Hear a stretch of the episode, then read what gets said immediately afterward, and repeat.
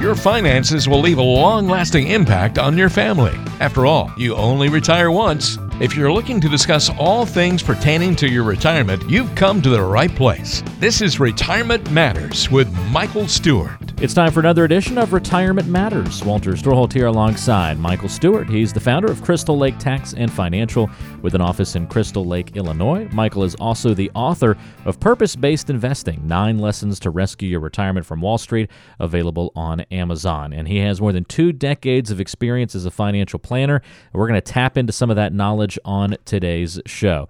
Before I tell you about what's coming up today, first a quick hello. Hey, Michael, how you doing? How you doing, Walter? Doing very well. Looking forward to what we've got on tap today because we're going to not only answer a great question from Richard coming up here in a few moments about some of the recent tax changes, we've got a headline to cover, and in a few moments, we're going to ask a very important question How do you know blank? We'll fill in that blank with lots of different items and ask, how do you know how much income you're going to need, how much money you should have in the bank, all sorts of things like that. And we'll pick uh, Michael's brain a little bit on how we should be answering those kinds of questions. That's all coming up on today's edition of Retirement Matters. But let's dive in and see what's happening across the news world and some of the headlines out there. And we've seen lots of different headlines about this, not only just recently, Michael, but this has been a topic, I think, of discussion for the past couple of years now. But recently, Target became one of the latest major companies to significantly actually take the action of raising its minimum wage. They're up to now $12 an hour with the goal of being at $15 an hour around the near future or around the corner. Do you think, looking for your opinion here, that the rise in minimum wage is a good thing or a bad thing for the economy? So on the surface, who doesn't like more money, right? We could always always use a little extra income, right? Exactly. Uh, so, yes. Yeah, but this is a hot topic in both not only just the news, but also we have a significant amount of business owner clients of mine. And it really it's a double-edged sword. First, every American deserves a living wage, you know, and to be able to better their circumstances. So in this regard, raising the minimum wage won't push people out of poverty per se, but it will put more food on the table, help them pay some other bills. So on an individual basis, that's good. But, and it is a big but, is where's the money going to come from? And what are the unintended consequences, the things that aren't being discussed today? You know, on where the money's going to come from, we know who that is. Who's really going to pay for this increase? The business? No, they're just going to pass it on to the consumer. Everything you buy is going to become a little bit more expensive. Business owners aren't going to eat the cost. They're going to pass it along with the purchases of their goods and services.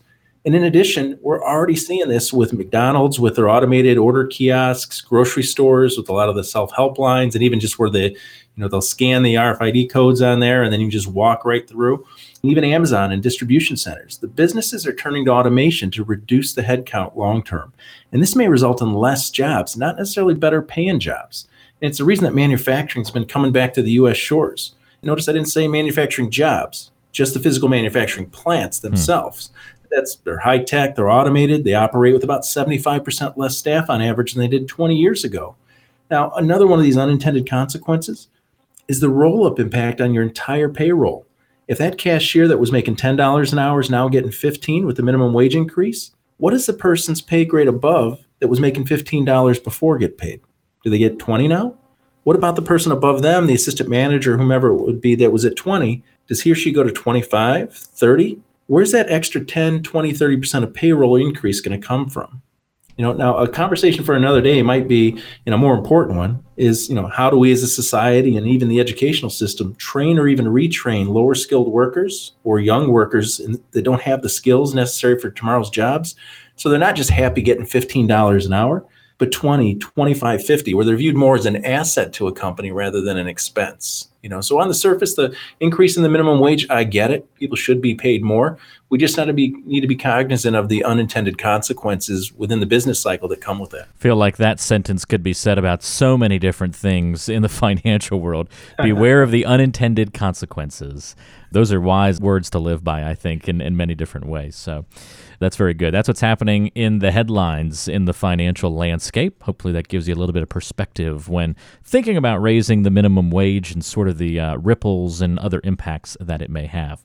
We always love getting your questions here on the show. If you'd like to have a question featured on Retirement Matters, we encourage you to go to crystallaketax.com and submit a question through the website.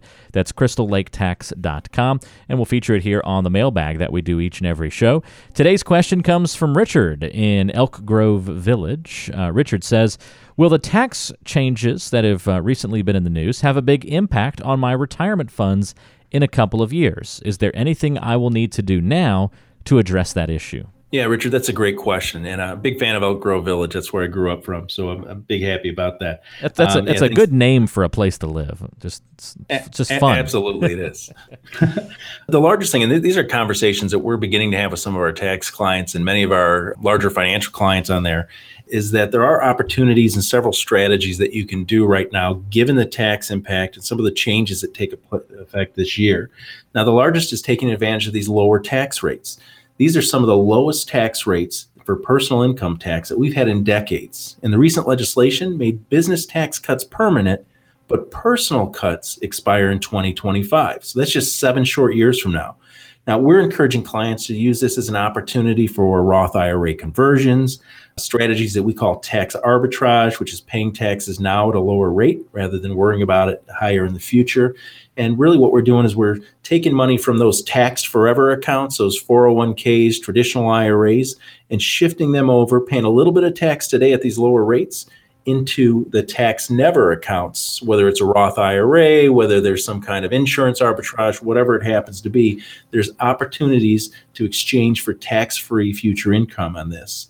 And not only do these become tax free income later in retirement, but there's also some tax strategies where by doing so, it may even make less, if any, of your Social Security taxable. Many times, withdrawals from IRAs and 401ks can make up to 85% of your Social Security income taxable. And that's in addition to at 70 and a half, even if you don't need money out of these retirement accounts, the IRS is going to force you to withdraw a certain percentage of your 401ks and your traditional IRAs as what they call a required minimum distribution. So they can finally basically get the government wants to start getting their taxes on some of these assets.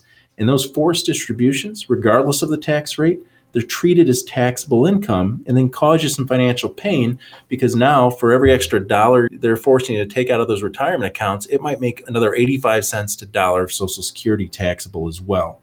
So sometimes the idea is that, you know, we may be in a lower tax bracket in retirement. And that doesn't always play out that way. And that's why we use with this strategy that we call a tax-free retirement strategy to get clients out there. Now, let me say this even if Congress does, because there's talks out there that Congress wants to make these individual tax cuts permanent, at least for now, I think there's a common sense approach that we need to look at just as Americans. The first thing is you still should take advantage of these strategies because when you look at our ballooning national debt approaching $20 trillion and expected to grow, not only because of these tax cuts, but other government spending, and you take a look at all of our underfunded entitlements, how we're going to pay for Social Security, how we're going to pay for Medicare, with over 10,000 new retirees every day, do we honestly think that taxes are going to stay low? Of course not. Congress has been kicking this can down the road for decades now, and at some point we got to pay the piper, and that pay the piper comes in the form of higher income taxes eventually. Yeah, you got to think that. Uh, you know, we've bought a little bit of extra time here before we have to pay the piper, but it is going to come. And when it does, I think it's going to be a rude awakening for a lot of people because we all think taxes, we all think in our own little bubble, taxes are really high.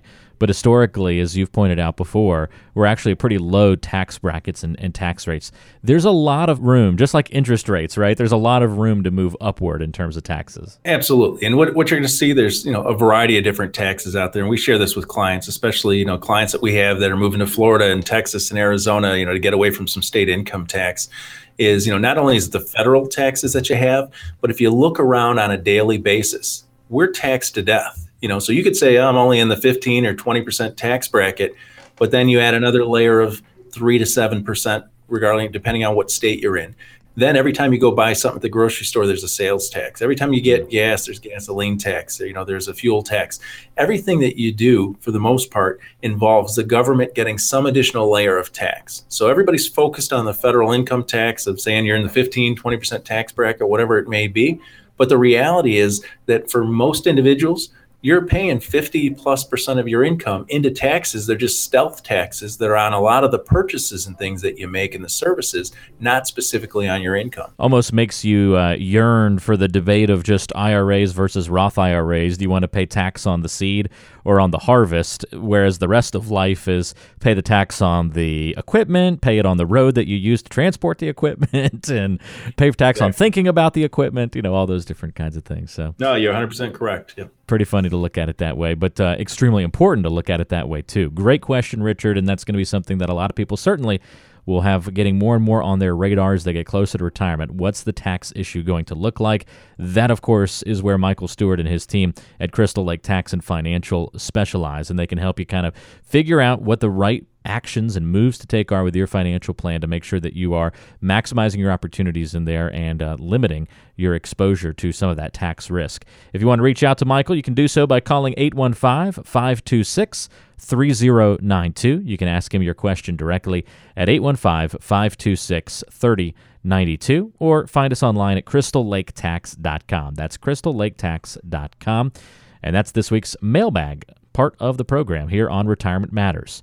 So we turn the page to the meat and potatoes of today's program and we ask the important question How do you know blank? One of the most important questions, really, that you can ask when it comes to your financial plan. The blank is where we fill in the crucial elements, the building blocks of financial planning. So today, what we're going to do is cover some of those blanks that you need to cover, some of those questions that you need to ask yourself. And Michael will point us in the right direction of what those answers should sometimes look like. First of all, Michael, we've got to ask ourselves how do you know how much income you're going to need when you retire? Why is that such an important question to answer when it comes to financial and retirement planning? Why all this focus on income? It's a great lead in. Primarily it's because income's what pays the bills, you know. So, you know, your stocks don't pay the bills, your bonds don't pay the bills, you know, selling investment shouldn't pay the bills.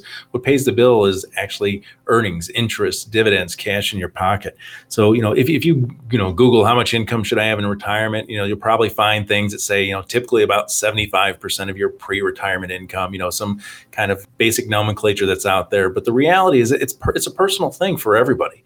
And you know, and I'll give you a couple examples of clients that we have, but you know, really it depends on the debts that you actually enter in with retirement, what the different sources of income that you have are. You know, do you have a large mortgage? Do you need uh, additional income? Do you have pensions? How big is your social security? Are you maximizing your social security depending on what age you wind up taking it or coordinate it with your spouses? Do we have a large portfolio to draw from? You know those are all going to be the things that we kind of put our arms around from a planning process to say okay what are your income needs given your situation if you were to retire today or whatever point that is? What are our debts our obligations? You know kind of what are what, what's our cash flow needs and I'll give you two examples of clients that we've been working with for over five years now. Is on one of them, there's a client that you know they retired with over a million dollars that they rolled over to us. You know, and they've got a nice seven hundred thousand dollar house on the uh, outskirts of town, and you know they're living the high life, and and and they're doing well for themselves. But on their side, one of the issues that they run into is they also retired with a $400,000 mortgage and two luxury car payments. And a kid that's still going to go to college even though they've already retired they still have upcoming college expenses. Their income needs are substantially different than another client of ours that has about $250,000 with us but also has the husband and wife get social security he gets a former union pension so those income sources alone satisfy what their obligations are because they have no debts entering in retirement so it's a contrast between two dramatically different asset numbers if you will and lifestyles but you have one actually living a little bit better with a little bit greater peace of mind than perhaps the other one does. It's an important question to answer, certainly, how much income you're going to need when you retire. Now, I know a question that should be asked that has probably a pretty wide range of answers, Michael, is when it comes to things like an emergency fund or how much money is going to be in the bank. I bet you get everything from, you know, oh, we've got $1,000 in our emergency fund versus, oh, we've got, uh, you know, $100,000 sitting there in the bank. Because of such a variety of answers and solutions for people, how do you know how much money you should have sitting there in the bank? Another important question. Typically, when someone asks me how much money should we have saved in the bank, you know, for emergency funds or just in savings, you know, not independent of the actual assets and things, investments and retirement accounts, you know, my basic answer is more. You know, uh, more is more is better than less in some regards. But you know, in re- reality, the things that we share with clients and everybody's circumstances, once again, are a little bit different. But one of the things, so if you're still a working person, you're still out there, you know, you're still working for a check, typically at a minimum, I encourage you to have three months of basically net. So whatever your take home pay after taxes is, at least three months, because that's going to bridge you for a couple different things. First, any major emergencies that happen, you know, the house needs a roof or the water heater goes out or the car needs a repair, there's resources available. You're not going to have to put it on the credit card or any of those kind of things. Also, if there happens to be a job loss in the household, then you know the mortgage is still going to get paid. You've bridged you know a quarter of the year that to get yourself back on on track and, and do that. Now, if you're a retiree, that could be one month, that could be two months, because really depends on your sources of income. If you know if you've got a pension or you've got Social Security, and those are a large part of your income or your portfolios kicking out a, a set amount of interest and dividends on a monthly basis. So really, the income is going to come in no matter what's going on in the market or with the Fed or any of those kind of things. Then really, you don't need as large of a bunch of savings sitting there earning nothing in the bank. You know, and I'll, I'll give you an example though. So on our practice, the very first thing, once we get to that second meeting and we, you know, we've got the statements and we're, we've agreed we're going to put a plan together. The first thing that I ask them on the bank side, so we're not even talking about investments, we're not talking about income, is what's your sleep at night number? And they'll kind of look at me weird and they'll say, you know, what, what does that mean? I said, what's the amount of money you need to have in the bank so you could sleep at night?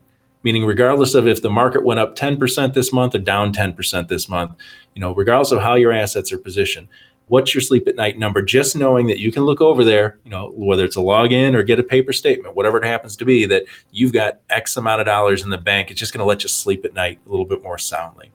Know, and the thing is, I'm not even going to argue with that number. It's your number. So, you know, we've got a 63 year old retiree as a client, lives on $50,000 a year. So that's $50,000 total of income and has $200,000 sitting in his money market. And he said, That's my sleep at night number, four years of income. Okay. Do I think it's prudent? Do I think it makes sense? Absolutely not. But that's the thing that allows us to do other things with his portfolio, knowing that he's built in that cushion. We also have a 67 year old client who's got over $120,000 a year of income. He's got $30,000 in the bank. Why? If, I, if, we ask him, he says, if I needed it within a couple days, I could get money out of my portfolio. So there really is no wrong answer you know, kind of a boilerplate answer would be at least three months. You know, if you're still working a, a, regular nine to five job, and you know, at least one to two months, depending on how consistent your income is. Pretty uh, interesting to see just the variety of answers that often, or responses, maybe not answers, maybe responses is the better way to put it. Sometimes it's a fine answer. Sometimes there might be some tweaking or adjusting based on the situations. Neat to see how those different scenarios play out. Another important question you should ask yourself about your retirement situation is how do you know how much risk you should be taking with your investments? Always comes back to risk, doesn't it? It always does. I mean, in, in my book, Purpose Based Investing, we devoted an entire chapter to how much risk you should take. And really, boils down to take the amount of risk you need to take, no more, no less. You know, we, we use a, an equation on there where it's, you know, TR equals I plus G. And, you know, to break that down, what it means is the total return you need to achieve over time for your entire goals equals what you can earn in income. So, kind of interest, dividends, you know, regular paying like clockwork income, plus any growth that you might need from the market.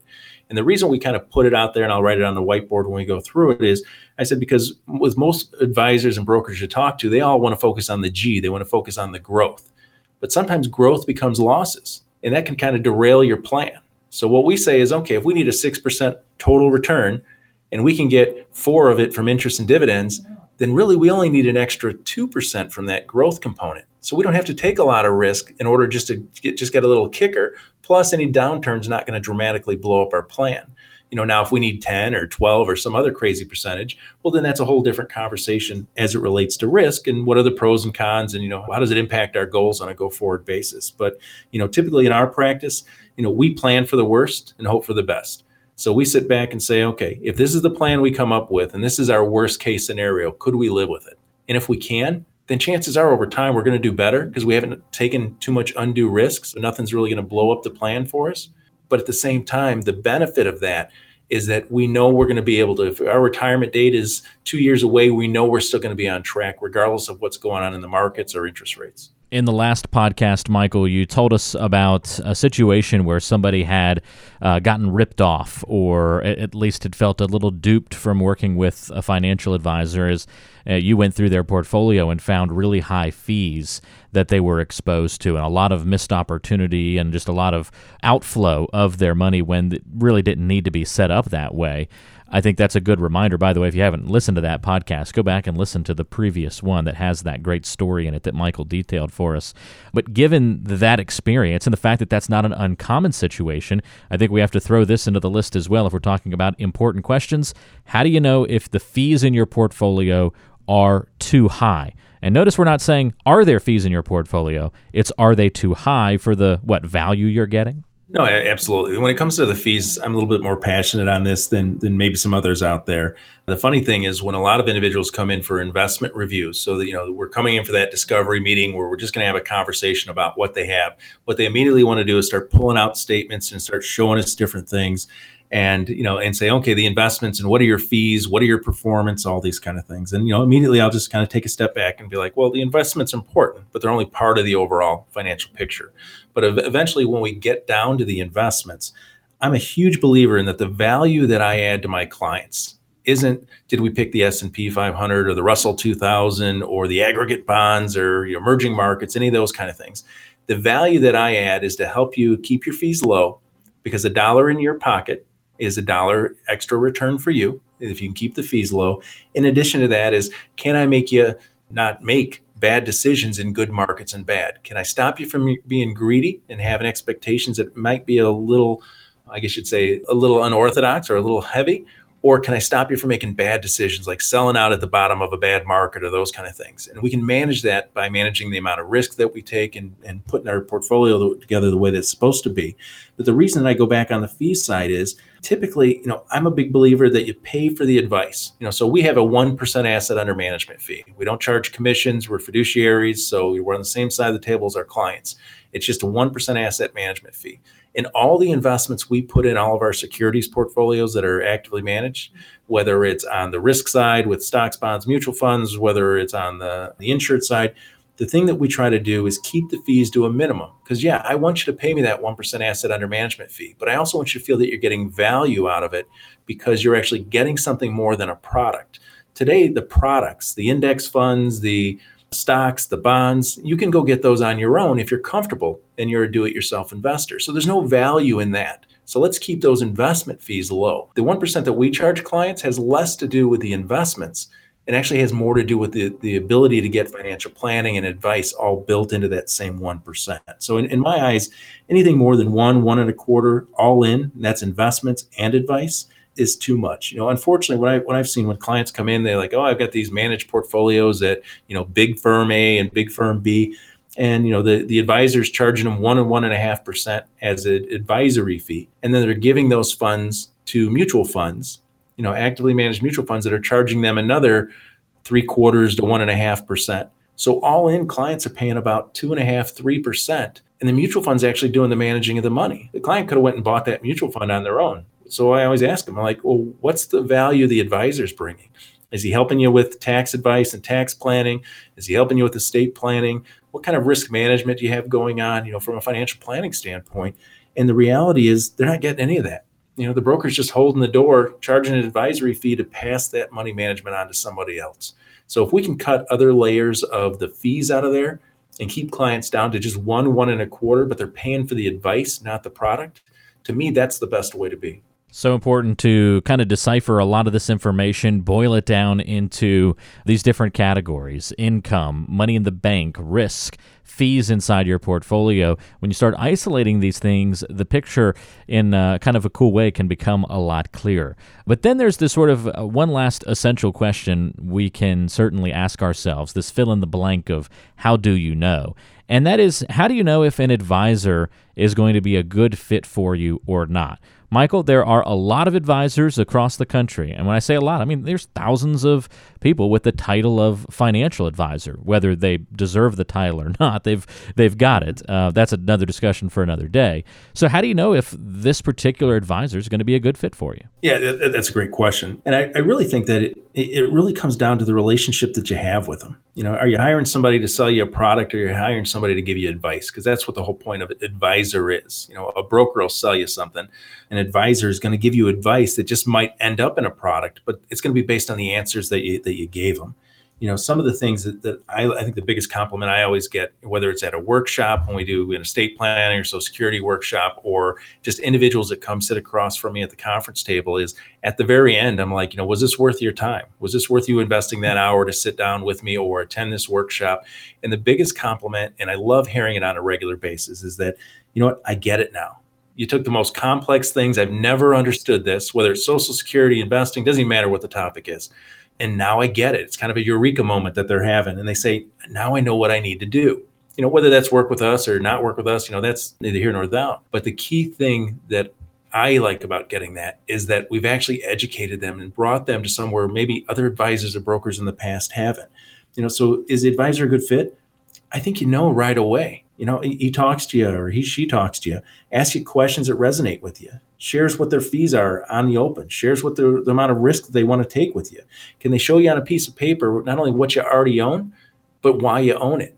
You know, many times clients come in and they got these statements, and I'm like, oh, you know, why'd you why'd you choose fund A or B or product A or B? And they're like, I have no idea. You know, the the B just said buy it, and he showed me a brochure or a mountain chart or something. You know, and they don't know the risk, they don't know the fees. There's nothing attached to the, it. The brochure so, looked pretty, right?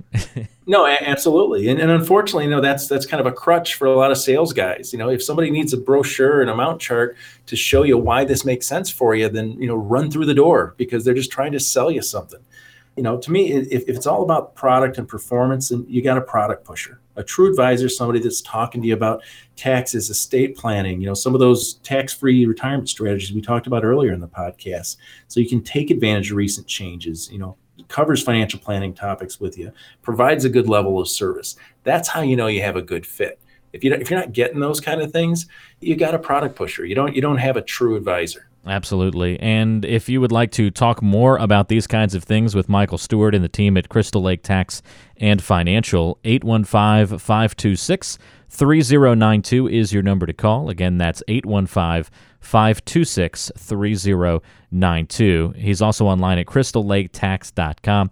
You can tap into about two decades of experience as a financial planner, two decades of experience of knowledge that Michael has gained uh, over the last uh, several years to help people like you better prepare for your financial future, for retirement, to develop that relationship.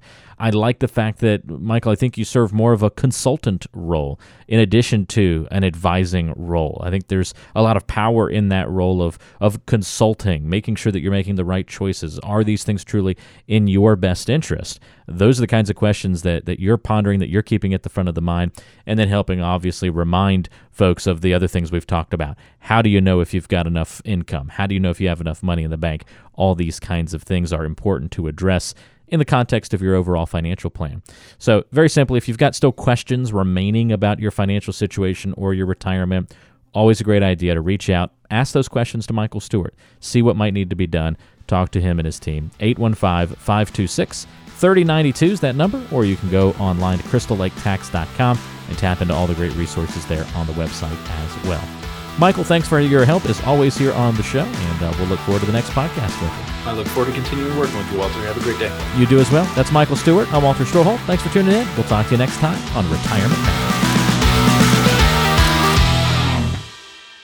Investment advisory services offered through Sound Income Strategies LLC, an SEC registered investment advisory firm. The information provided herein is for training or educational purposes only and does not constitute an offer to sell or a solicitation of an offer to buy any securities, investments, investment strategies, or investment advice relating to securities, nor is the information or representation that any security is a suitable or appropriate investment for any person. Before acting on any advice, you should consider the appropriateness of the advice having regard to your own objectives, financial situation, and needs. Please contact us to obtain our disclosure brochure relating to the services offered by Sound Income Strategies LLC and consider its contents before making any decisions. Where quoted, past performance is not indicative of future performance. Sound Income Strategies LLC does not represent or warrant that the contents of this program are suitable for you from a compliance, regulatory, legal, or any other perspective. We shall have no responsibility for your use or non use of the program or any portion thereof.